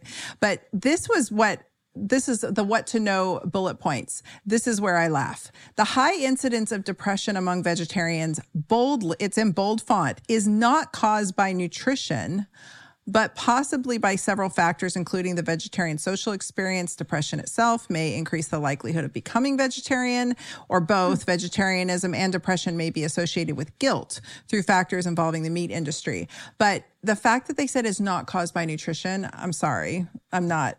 I'm not buying that. Would I don't be, know. What do you think? Well, I'd be fascinated to see the blood samples they took of vegetarians and non-vegetarians, and like I have a feeling they did not do that. Um, so yeah, because pro- protein's pretty critical for a lot of folks. And whether you want to eat animal flesh protein or not is not, I'm not going to just like argue with folks, not you, but like the audience yeah. wants to come at me often. But I have found that yeah. my vegetarian patients, myself included for 10 years, like the depression is untouchable when your body preferentially wants animal sources of protein. It's a that's a game changer for me and often for my patients is like getting them yeah. to eat some kind of animal protein. Maybe it's eggs, who knows, but that often helps quite a bit. Yeah, what I'll say is like uh, if you just look at the top sources of most of the nutrients we've talked about today, they are animal foods. So beef liver, oysters, beef are really excellent sources of a lot of the B vitamins and amino acids that you need to make neurotransmitters, serotonin and dopamine. And so again, like yes, and keeping your blood sugar stable and all that. Um, and so I, I suspect that that's why. Um, we know that meat is an excellent source of zinc. And so um, James Greenblatt is one of my favorite psychiatrists who talks a lot about eating disorders. And he's like, full stop, do not let your teenagers go vegan. Don't. They're going to wind up zinc deficient. They're going to wind up anorexic, Amen. anorexic and depressed. And it's very hard to reverse because once you are zinc deficient, you're having a hard time digesting and making stomach acid. So then meat does bother your stomach and then you don't want to eat meat. So it's this kind of like cyclical relationship. Um, that being said, is it possible to eat a completely plant based diet and be healthy? Absolutely. You'd have to do it right. You have to be very intentional. Um, yes. and, and I think what you guys are hearing from us is like, no matter what type of diet you subscribe to, you got to be intentional about making sure you get these nutrients. Like, anyway, because most of you who are eating meat are probably not eating oysters and beef liver a whole bunch. Like, so you still have to check, you still have to measure. But it's much harder if, like, as someone who literally my job for a whole two years was to build people a diet that got them 100% of every single nutrients they needed in a day. Wow. That is insanely hard to do. That's a job. It's hard, right? And if you haven't done it, I invite you to try. You will very quickly see Oh my God, I love this story. Actually, I had one lady come in to see me. I was brand new doc, brand new. She told me, Kate, all I eat is ground beef, potatoes, and green beans. And I was like, that's it? She's like, yeah, I eat these three things. I have an autoimmune disorder. It's the only, you know, if I, that's how I like keep my flares under control. And I was like, wow, that's fascinating. I put her diet in the nutrient tracker that we used and analyzed it. And it was the most replete diet I have seen to date eating those three things. She got most of her vitamins, most of her minerals, most of her amino acids, right? Right? I was, I was just going to laugh. I was going to be like, you should see what I eat because it's pretty darn close. I'm and telling you, beef beef is amazing. Beef is beef has um, beef is amazing. I can't believe I I rejected it for 10 years and went crazy. Oh yeah, I was raw vegan when I started med school. Like that was the oh. dump, right? And again, why did I do it? I wanted to help the environment. I wanted to be kind to animals. Like, I didn't want to be part of an industry that I felt like was contributing to global warming. Like, there were so many reasons, so many really great reasons. Still, I eat usually one to two vegan meals a day, right? Like, I have vegan sources of protein that I consume. I get 100 grams of protein a day because I'm fanatical about it, just like you are, right? It's like, I'm not going to let myself become nutrient deficient again. But I walked into a doctor and he was like, Your blood urea nitrogen is low. If we don't fix this, you're going to like, be really sick. And I didn't feel good. And it's because I had no idea what I was doing. I wasn't tracking my nutrients, I wasn't checking my blood work. I was just trying to live a life that I felt proud of, which is what so many people are doing. And so keep doing that, guys, but combine it with science and start to track, you know, what are what's your nutrient intake like? What's your blood work saying?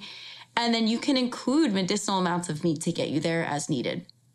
Or come out to my house where I live surrounded by monocrop agriculture and you will see the bloodbath that this is when they harvest the not I'm not dissing you. I didn't mm-hmm. realize this until about three years ago. I moved out here uh, three four years ago at the start of the pandemic, and oh my goodness, every year I watch them rotate crops, but when they go through with each machine to do each thing, each swipe of the machine. So we've got the combine and the swather and the every single time a machine comes through to do something to the crop, the turkey vultures and the hawks come out and all the mangled voles and field mice and snakes end up all over my property and my dog goes on a hunting spree and it is a bloodbath. So mm.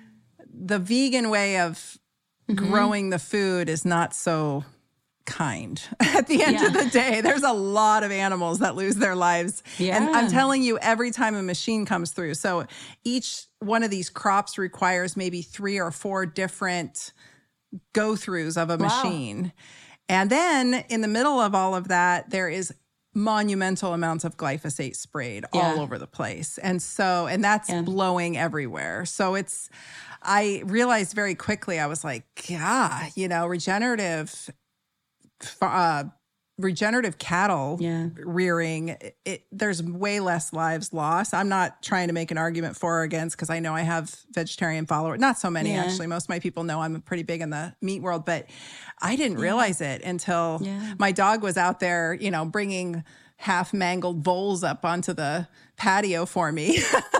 Yeah. She's bringing me a treat. And I'm like, oh, this isn't nice. Like, this is, I didn't know until I lived yeah. in it really how it goes. It's, it's pretty brutal. So I just thought I'd throw that in there. My audience has heard me talk about it and I've shared pictures on Instagram because it's just like, wow, I had no idea uh, this, this was such a process, you know, and a toxic process and a murderous process there's so much we don't know about how our food is grown. And I think that's why I always would encourage my clients. I would look at them and say, like, you know, like you're a mammal too.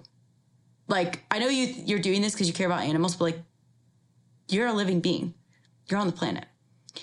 And so we have to start looking at what nutrients you're getting and what nutrients not, and just look at the data. Take all of the other preconceptions and notions and whatever you've got about food while you are in this healing phase.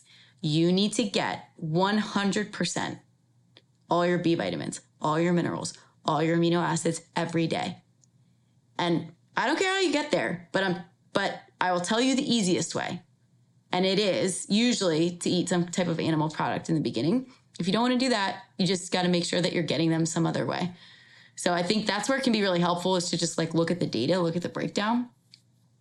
And, and look at their labs, like you said. Yeah. Look at you know, when you put people's labs in front of them, generally they're pretty it's pretty eye-opening. You know, I've I've my vegan patients, their labs look the closest to cancer patients than mm. any other group. And I would put their labs in front of them and I'm like, your body is eating its own tissues. Mm. This is not a judgment. Some people would get very angry with me but it wasn't a judgment. And also, I did regenerative injection therapies. I couldn't heal these people. It didn't mm-hmm. matter how many rounds of injections we did, if we harvested their blood for PRP, if we harvested their fat for stem cells. I couldn't get these people better.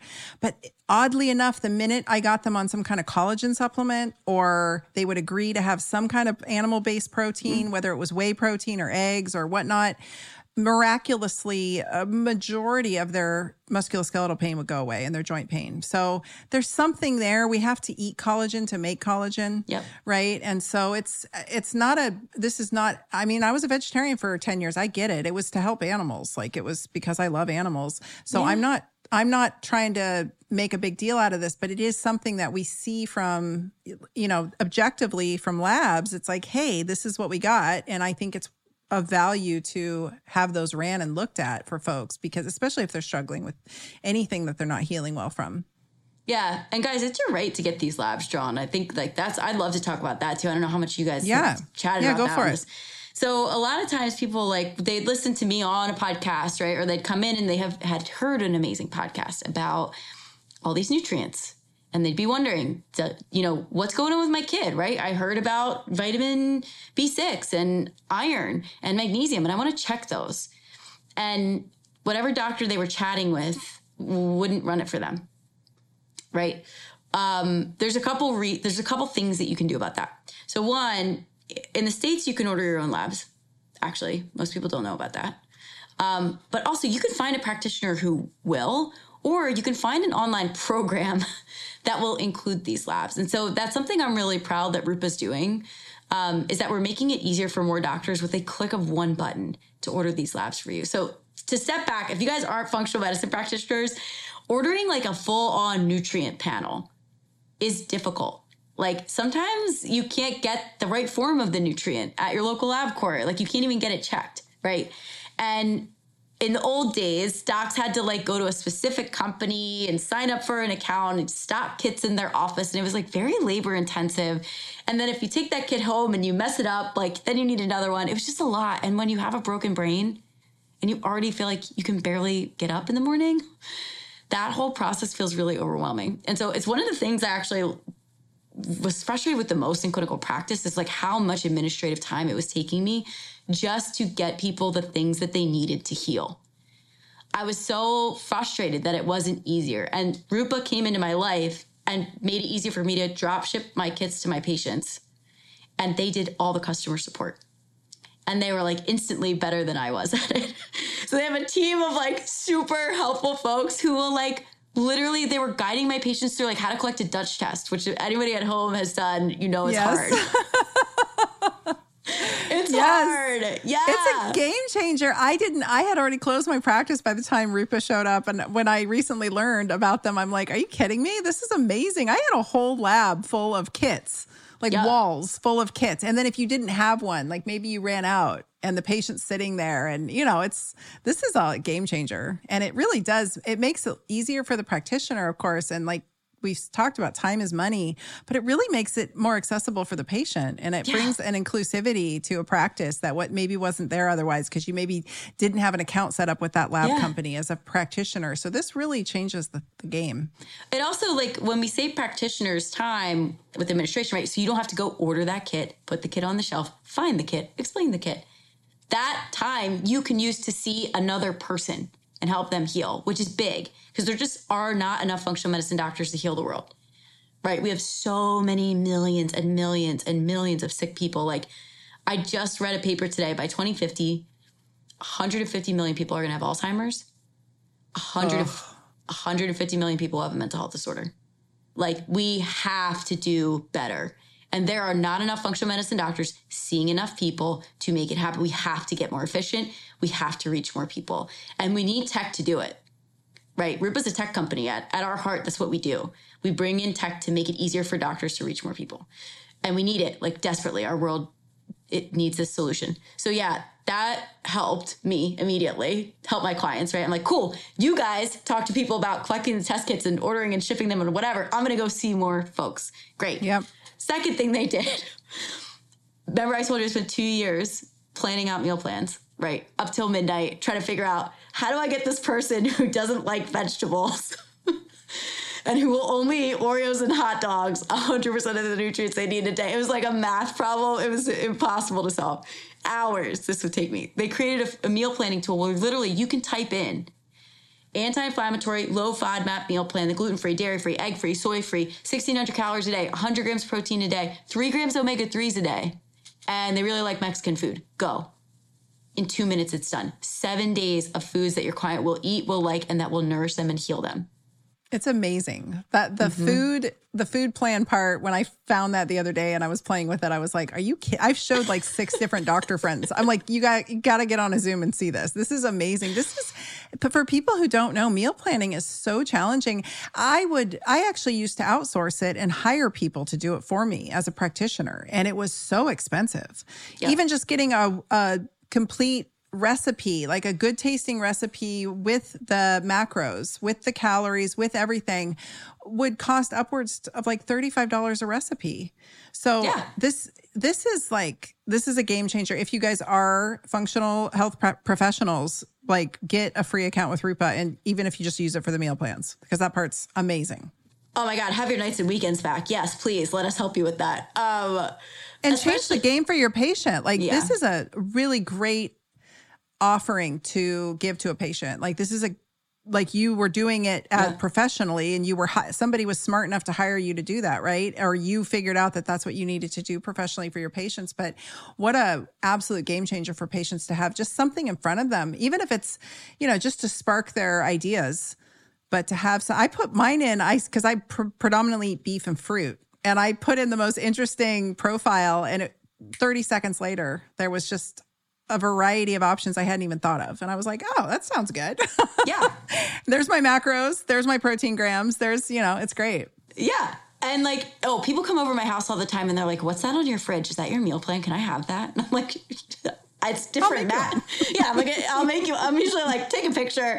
It's different macros than you'll need, but steal the recipes for sure. Like it's it's fun, and it's it. What it does is, I mean, when I would train RDs to do this type of meal planning, they would they would usually either cry or it would take them eight hours the first time they did it it's not easy to get someone all the nutrients they need in a day through food, which is why I'm so passionate about making sure that people know they're really at risk for micronutrient deficiencies. Like, if you're not intentional about this, you're not getting enough nutrients. Full stop.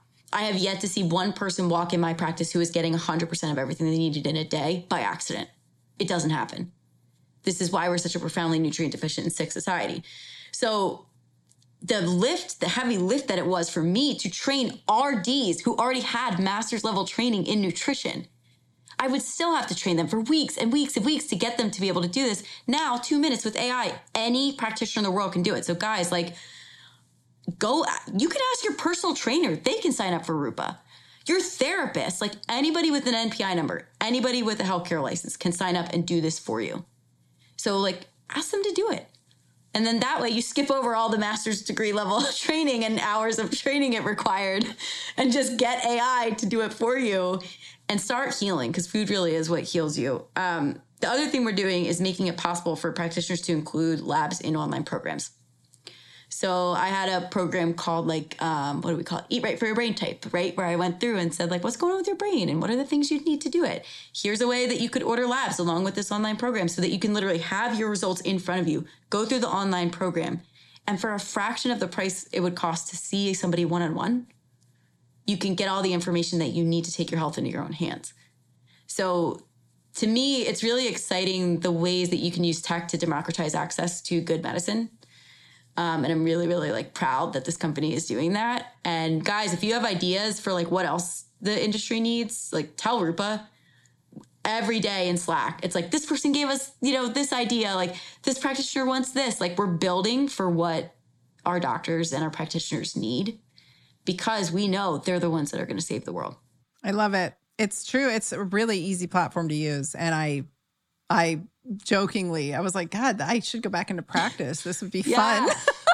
right? E- so much easier. I know. The docs today have it so easy. Oh yeah, the tech, everything. Well, just being able to drop ship kits to people's houses, and uh, you know, for the for folks listening, you know, encourage your your doctors to listen to this episode because like you had mentioned Dr. Kate because it's really getting hip with technology is something that I know a lot of great doctors are averse to. I know this because I train them in how to build an online business and just getting them to open up Instagram and start using it is a challenge in many cases. So using this kind of technology is like oh you know it's it's buttons and you know they like the way they run their labs. This is really quite easy. It's a very user friendly platform. And i think like you said it'll it'll just change the playing field for folks because access to this kind of stuff shouldn't just be for people with lots of money. You know this yeah. is ai has really changed things and and and companies like you said using technology it just brings I, that's the one thing I have to say. I hate talking about this stuff on social media because there's so many people who can't access a lot of the things that I want to talk about, and it bums me out, you know. And it, it shouldn't be that way. I mean, do you, do your listeners kind of know the economics behind this, like why that is? And are you willing to give me two minutes to explain to them? If not, yeah, go for it. All right, guys. Average primary care doctor is expected to see 40 patients per day. 40 and each of those patients' insurance is paying 200 bucks per visit. Right? You can do the math. So, if you were going to spend two hours with each of your clients, how much would you need to charge to make $8,000? Do the math, right? If you're only seeing eight patients a day, you'd need to charge them $1,000 each. That's the math with functional medicine we don't want to charge you $1,000. So guess what functional medicine doctors do? We just be poorer than everyone else, right? Like, honestly, we run leaner, we do more with less, we try to keep our prices low. But when you think about how much money it takes to keep a practice open, that's the economics in the US. So it's not that a functional medicine practitioner is just like charging you more because they can or because they want to. It's that to keep a practice running with less people because you're spending more time with each person, it's very, very difficult. And so that's why it's so critical to help these docs work faster and see more folks right? So if you can bring in a tool, for me, what I would do before people would come in, they would fill out a, a, questionnaire, and I had an intern going in, typing in their symptom score. We give them a graph. What's their symptom score? This is all by hand, right? But it was so that I could very quickly assess their whole health in a streamlined way. Other docs are taking 90 minutes to ask people all the questions about like, what's your, you know, where'd you grow up? What are you allergic to? What are your allergies, right? We have to use tech to make this more efficient so that we can bring the cost of care down and help us do this more quickly. And the reason that online programs are so exciting, and thank God you're teaching doctors how to use them, is that you can do this one to many model so that you don't have to see one person per hour. In one hour on Zoom, you could talk to thousands. And if you're giving them the tools that they need to run their own lab work and interpret it and figure out what to do next, with your help and guidance, then that's how we really reach a ton more people and start to turn the tide of what we're seeing right now with where we're headed in terms of how many people are going to wind up with chronic illnesses over the next few decades. The numbers are staggering. So we have to just like, you know, scale and grow. And the only way I know to do it is with tech. Amen. I'm with you a thousand percent. That's, yep. There's no, I don't think there's any way around it. I think mm. those who don't embrace tech are going to be left behind. So it's it's just a matter of time and at the end of the day i just saw i think it was the wall street journal just did a breakdown of doctors salaries and mm-hmm. they listed them it's on instagram it's on their instagram. It's a series a carousel of slides. And guess who makes the least amount of money of everyone? Functional medicine doctors. We are at the bottom. Very very very very bottom. Like by leaps and bounds over the you know orthopedic surgeons and anesthesiologists and all that jazz. So i yeah i get it. And folks do, our doctors don't choose this path because it's cool. It's actually the best way to get your board after you, to get stigmatized, to, you know, this is that's the thing. It's it's punk rock to go into functional medicine straight up. So doctors who are doing it are doing it because they truly have seen the light and they want to get people better. Yeah. They want to help human beings get better. And so anytime we can utilize technology, I am a huge fan. And the one to many model I think is brilliant because now we've got community, we've got accountability, yeah. and we've got people actually learning and educating. And when you educate a patient, I mean, that's what our second tenet in naturopathic medicine is docere. I've tattooed it on my wrist. When you educate a patient, they no one can take that away from them. Yeah. That knowledge is theirs forever. What they choose to do with it's up to them.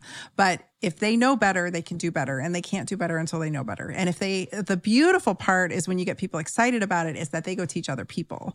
And so I catch my husband on the phone, you know, he's kind of a redneck from out here in Amity. I mean, he's not a redneck. He's just kind of a hick, you know, and he's, we're out in this little town in Oregon and I hear him on the phone, basically teaching his brother and his friends and his son the stuff I teach him only in his language, which is hysterical.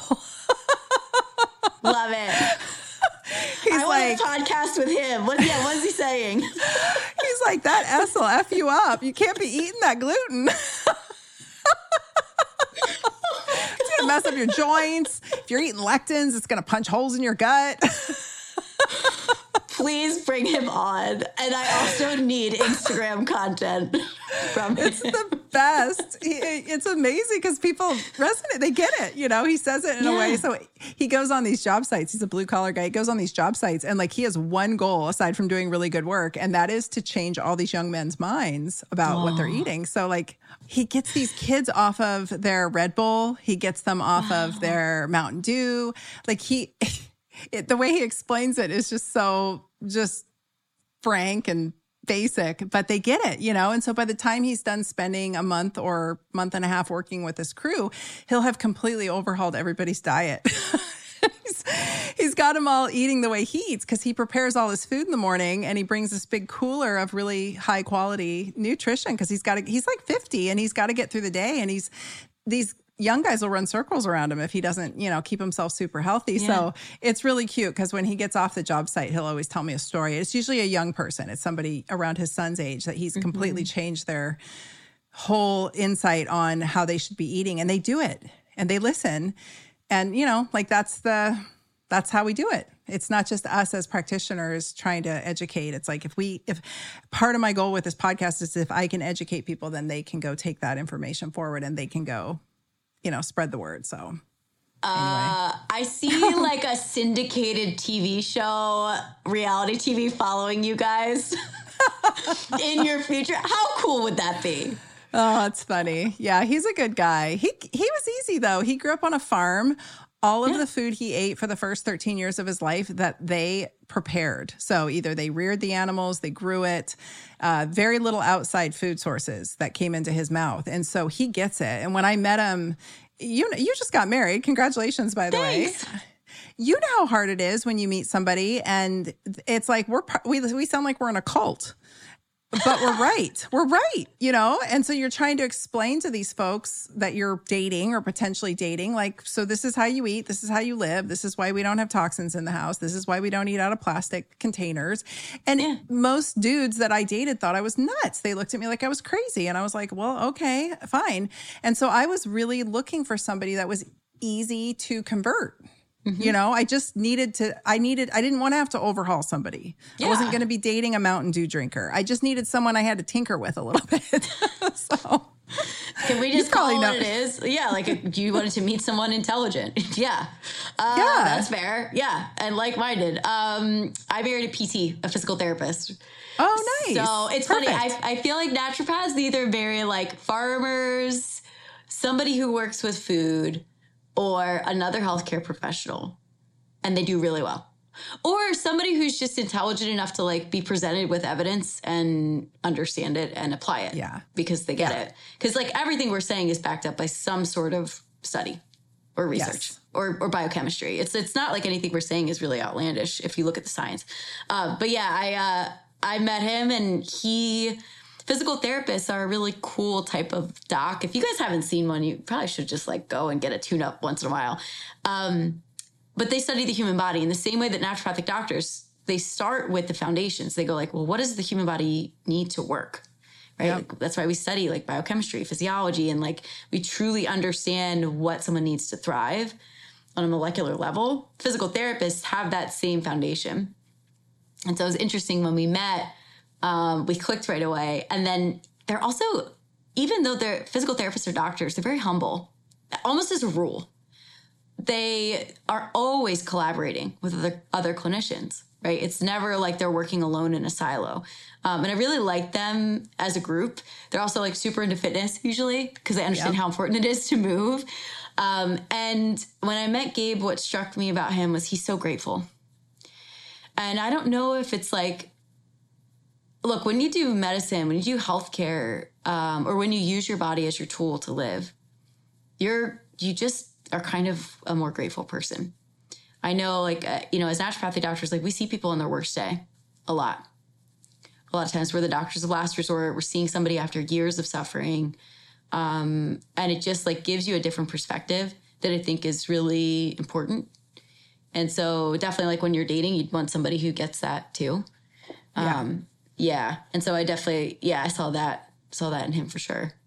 That makes a lot of sense. When I was going through chiropractic college, well, I was, you know, raised up in medicine when the turf wars were very thick. And now I think there's a huge amount of overlap, and we can thank social media for that. And I also think the pandemic has been really great because folks have come out of the woodwork and we are much more collaborative now. You know, we, uh, before the pandemic, the NDs were kind of like, oh, the health coaches and maybe not, you know, and now I'm seeing people actually work together and realize there's a place for all of us. And God knows the population at large needs all of us. I, we mm are mm-hmm.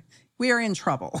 Humans yeah. are as a species, I think, are in trouble. And so it's been great to see everybody. And then I think the strength and uh, conditioning community has brought a lot of overlap. So we see a lot of the chiros and PTs and strength coaches, and now thank God the NDs like you and me, like people who like to do it, are are getting in there too into the fray and into the mix, and that really ultimately helps the patients the most at the end of the day. But the chiropractor PT turf war is a real thing, and it's so funny because we're very different, and yet we are very similar. At the end of the day, yes, like we are all needed.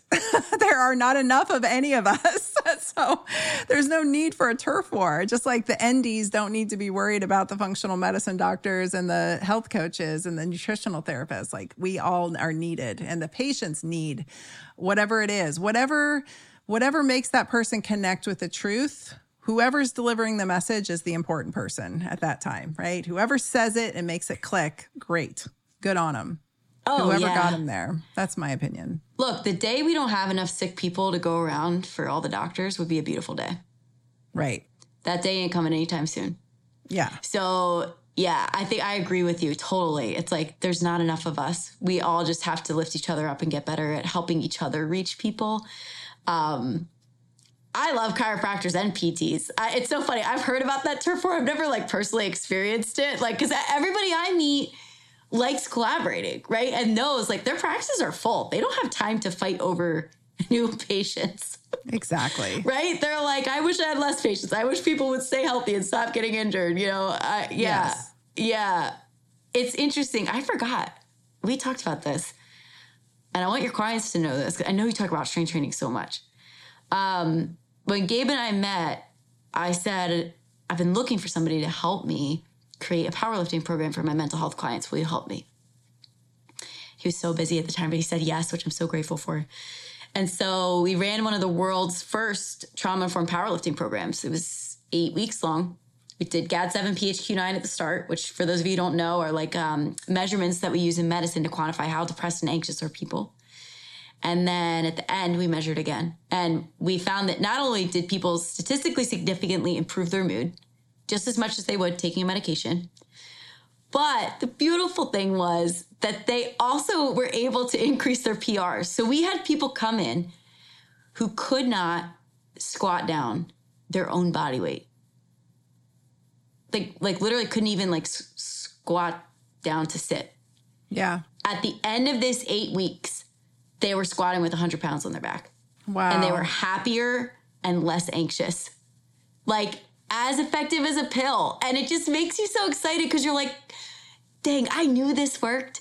But seeing it on paper is like so rewarding. And so I'm just so grateful that like people like you are talking to the masses. Like, thank God. Thank you for having your podcast and educating the next generation of doctors to do this type of thing every day. The world needs it. Oh, yeah. No, that's amazing. You told me about that weeks ago and I was like, "What? You guys did a study? This is it's incredible." It it's incredible how many folks I've gotten to start strength training just because of Instagram, just because I beat them over the head with it. And they come back to me and they'll either show up in the comments or they'll DM me or they'll email me. I just got a really great email the other day, actually. And these are little old ladies. You'll love this. I mean, these are women in their 70s, 80s, 90s sometimes, and of course, much younger and of course, a lot of them are losing weight and a lot of them are having, you know, profound changes in their pain profiles. But the one thing that everybody reiterates, especially women, is just the impact on their entire life, on their entire being, on their confidence, on their success in business, on uh, just so many variables that are impacted positively by strength training. Because when you get your body strong, it's incredible what happens to your brain and what happens to your confidence and and so many other factors. Plus and we we don't have to get into this but i mean the actual act of contracting your musculature has profound biochemical pathway that lead yeah. to mitochondrial function and lead to optimal yeah. metabolic health. I mean, that's the part that people don't get. This is that's why I say it's non-negotiable. Like if you yeah. actually want your pathways to work, you have to contract your muscles. So it's I don't know. I, I'm so stoked that people are actually listening. And I know that I beat this horse to death, but I, I'll keep beating the drum because I remember talking about this back in that towards the end of my naturopathic training and people being like, "Oh, Tyna, you just want to talk about exercise." And I'm like, "Cuz it's yeah. everything." it's everything. Like I wish I somebody had put me under a barbell when yeah. I was 19 instead of pumping medication into my mouth. You know, I wish they would have said, have a steak and go learn to deadlift. Yeah. That would have been literally profoundly better. So, yeah. Eh. Guys, I mean, if you have anxiety and you have not put a barbell on your back yet, I invite you, try it. There is nothing that will make you feel more centered than having 100 plus pounds on your back. All of a sudden, your nervous system is working in one cohesive part, right? Like you're not thinking about all the other things that don't matter. And it's a nutrient. Like lifting weights is a nutrient. If you if you don't gravity's a nutrient. If you go to the moon and you don't have gravity putting weight on your body, your body will start to deteriorate. On Earth, we got to do it by lifting heavy things. I mean, if you guys haven't, I just like interviewed Laura Khoudari. If you haven't had her on yet, you should talk to her. No, guys, what if is you're this like, book? Oh, need- so good. It's about how lifting, it's literally healing trauma one rep at a time. Oh, nice. She goes through all the science of how powerlifting and lifting weights can help people heal from mental health issues, including PTSD and trauma. I love this book. So, this is what would get a lot of my clients who came in for mental health to be like, okay, I'm ready to start like thinking about powerlifting, but like I'm super intimidated. I'm scared. My experience with lifting was like, having in gym class to do this like hit class where I was like gasping for air and right. lifting five pounds like a hundred times and I hated it, right? Like, no. What Dr. Tyna and I are talking about is literally heavy weight, not uncomfortable, not impossible, not scary, and you move it three to five times. Then you put it down. Then you yep. rest. Like, and then you rest. I, I first started powerlifting with Gabe, and when he wrote my workout and I had to do like five sets of five squats, I was like, You mean I do one exercise and that's it for like 10 minutes, like a boy? like a boy. Like, yeah, and he was like, Yeah, like a boy. Because in my experience, all the classes I did with the women in my life were cardio classes. Yeah. Where you were you were never still, you were always exhausted, you were always moving. And it just like you would end and you'd feel tired. You'd feel spent. Like I didn't I didn't feel like those classes rejuvenated me. The first time I did a powerlifting session, I felt energized afterwards. I didn't feel exhausted. While it was like challenging and fun, it was not hard. It didn't hurt. Like yeah. it was the first type of exercise where I was like, "Oh, this felt good for me and like I enjoyed it and could come back tomorrow." And I didn't know that lifting weights could feel like this. Um, and I think for for trauma survivors in particular, just be, because that was a lot of the population I worked with, there is something incredibly healing about knowing that you can move 200 pounds if you need to. Yep. And yep. yeah, yep. It's a big one, especially. I mean, I was severely abused as a kid, and I, I don't know. I I was I, I was deadlifting yesterday, really heavy, and I, you know, you you get through that last set and you're like, nothing can phase me. I'm afraid of nothing. There's nothing. It does it doesn't matter. It doesn't matter what the rest of the day or the rest of this week brings. Not only is there an incredible calm and I don't know what the neurotransmitter profile is, but there's something that happens when you lift heavy and I you know, we will discl- like disclaimer here, hire a coach. Don't go be putting 100 pounds on your back and trying to squat it without some, you know, technique because you will potentially I, i'm the one that put people's joints back together for a living for 10 years so i would see the side effects of that but there's something about being able to pick up and put down something incredibly heavy that just i don't know if it's gaba i don't know what it does but there is a zen that comes over you that only heavy weights can do so you can i've been injured and i've had to you know regress to lighter weights body weight that's all good well and good but if you can get yourself up, especially through the help of a coach or a PT or somebody who's watching you do it safely and giving you good techniques, uh, training, that heavy, heavy, whatever it is, mm-hmm. it is like a drug for two days. Mm-hmm. It's so good. All the anxiety mm-hmm. goes away, all the stress mm-hmm. goes away, all of the, that kind of constant rattle in your brain at night that causes you to ruminate. It all just disappears. It's awesome. Yeah. I think on a psychological level, knowing that you're weak makes you feel vulnerable and makes you feel anxious. Yeah. Like a lot of us like can't move 50 pounds if we needed to. Like that is an actual problem. If you're in an emergency and you can't like lift somebody out of a hole that you care about, right? Like lift your kid over your head.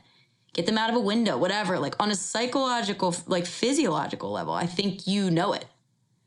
And there's a different set of calm when you are like, I could totally like carry my husband right out of this house if I had to. right? right? It might be a little awkward. He's super tall. That'd be hard. But like I, I could definitely push him. Yes. Right? Like there's some kind of like sense of security that I just I agree with you. It's medicine. And again, like guys, you can wait 30 years for the science to come out about like what molecule at what time and how much and all. For right now, we're telling you it's medicine. It works. I mean, we have studies jumping for five minutes, jumping rope for five minutes helps kids with ADHD perform better on a test. Oh, yeah, that makes total sense. Which, but- like, but think about that. You do that for a kid. You write that prescription for a kid. You give that to their teacher. You have them do that. You change their entire life. Oh, yeah. You take Completely. them from failing tests to passing tests, from jumping. Do I need a multi million dollar study to tell me why it works? No, I just know that it works. Like we know it works because of blood flow and oxygen and nutrients getting delivered and moved throughout the body because we understand physiology. But like, don't even wait for the study to explain to you the molecule, guys. Just like do it. Just find a professional who can help you do it. Listen to Dr. Tyna. She's not lying. She's so, so right. Well, and it's the best way to walk into menopause. I mean, you got to train for menopause, and it's the best way to get through it. it. You can still obviously have great benefit after the fact, but boy, could a lot of menopause be ameliorated if a lot of the terrible symptoms of it be ameliorated if people walked into it with good, adequate muscle. And that's that's just not it's not negotiable in my opinion. And it's you know this it's so much easier to get somebody back over the line mm-hmm. into health if they're not too far over it. And as they age that gets harder and harder to do. So anyone listening to this in your 20s and 30s start now because mm-hmm. you don't want to be 45 trying to catch up. That's much much harder. And uh, do so it I, with your kids Oh yeah. Please, for the love of God, like have this be the thing you guys do together. I mean, I lifted with my little sister, who's 14 years younger than me. And now it's so cute. Like she has her own friends that she lifts with. She totally left me behind. Now she's so much stronger than me. It's hilarious. But like, what a cool thing to do together. Like to give your kids that gift of having this tool that they can use to feel better. So many people have this distorted relationship with exercise where it's the only thing they've ever done is like run the mile in gym and they beat themselves up the whole time because they weren't yeah. good at it, right? Like, don't let that be your kid's narrative. Show them it can be different. Show them it can be fun. Show them it can be regenerative. And yeah, your muscle is an organ. It's your most effective metabolic organ you've got. And you can grow it and make more of it. So you should.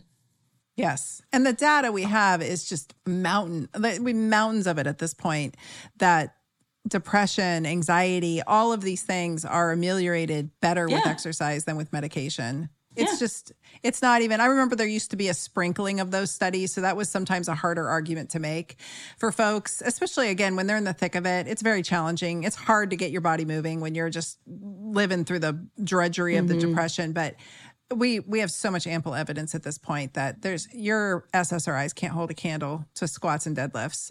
But why not do both. Do it all. And why yes. not add in the nutrients and add in, you know, the micronutrients and the macros and do all of it? That's that's, that's what we're saying. Yes. Yeah. And guys, if you're scared, read this book. Please, I promise you. If you're like, I've never been a, in the gym. Yeah. I have a book for you that you would like. It's called Strength to Awaken by Rob McNamara. Love it. It's make strength training your spiritual practice and find new power and purpose in your life. It's good. It's a good what? book. Yeah, it's a good book. Oh my god, I can't wait. I feel like we need a book club. I know. a like, bunch of meat, a bunch of meathead book literally, club. literally, I know. Send me all your used books. This is what I, I really need. Yeah, I'll send you the ones with the font that's too small. I can't yeah, read. Yeah, perfect. well, Dr. Kate, I think we've covered the gamut, and if there's more, then you'll have to come back because this has been so much fun, and I really appreciate your time today and all of your insight. I hope this was hugely beneficial for my audience. Uh, I, again, I know they're I know they're action takers, but this is really valuable information that often gets overlooked and I think oversimplified. So I appreciate your expertise. Thanks for having me on and thanks for just shining your light in the world. It's so needed. I'm so glad you're doing it. Ah, thank you. For listening to the Dr. Tyna Show. Please be sure to follow me on Instagram at Dr. Tyna, that's D R T Y N A, and Dr. Tyna 2.0, as well as visit my website at drtyna.com. This is a Resonant Media production produced by Drake Peterson and mixed by Chris McCone. The theme song is by John the Guilt. As always, you can email the show at podcast at drtyna.com. And if you like this episode, please rate, review, and subscribe on your favorite podcast app. See you next week. This podcast is for general informational purposes only. It does not constitute the practices of medicine, nursing, or other professional healthcare services, including the giving of medical advice. I am a doctor, but I am not your doctor. No doctor patient relationship is formed. The use of this information and the materials linked to this podcast is at the user's own risk. The content on this podcast is intended not to be a substitute for professional medical advice, diagnosis, or treatment. Users should not disregard or delay in obtaining medical advice from any medical condition they have, and they should seek the assistance of their healthcare professionals for any such conditions. Do you suffer from IBS or other digestive issues? Are you looking for a new podcast to listen to? From the producer of The Dr. Tyna Show comes the all new health and nutrition podcast, Digest This, hosted by Bethany Ugarte. You may know Bethany as the face of the popular Instagram page Lil Sipper or you may have even read her book. Now you can find her wherever you get your podcasts. On Digest This, Bethany examines topics such as gut health, nutrition, the food industry, and highlights specific ingredients that can be beneficial or harmful to your gut health. She also explores non toxic options in beauty, home, and cooking essentials. If it has to do with your health, Digest This is talking about it. Each episode features an interview with health experts, doctors, and wellness advocates, and delivers you information that is well, easy to digest. Bethany also delivers a weekly segment every episode called Bite of Knowledge, where she highlights an ingredient commonly used in food, skincare, household cleaning, you name it, and gives you the lowdown on the benefits or dangers that ingredient might have in your everyday life. From Botox, potassium, olive oil, and magnesium, all the way to those ingredients you can barely pronounce on the back of your cereal boxes, Bethany has you covered. There's a reason why it debuted at number two on Apple Podcast nutrition charts. Check out Digest This on your favorite podcast app. New episodes every Monday and Wednesday, produced by Drake Peterson and Resonant Media.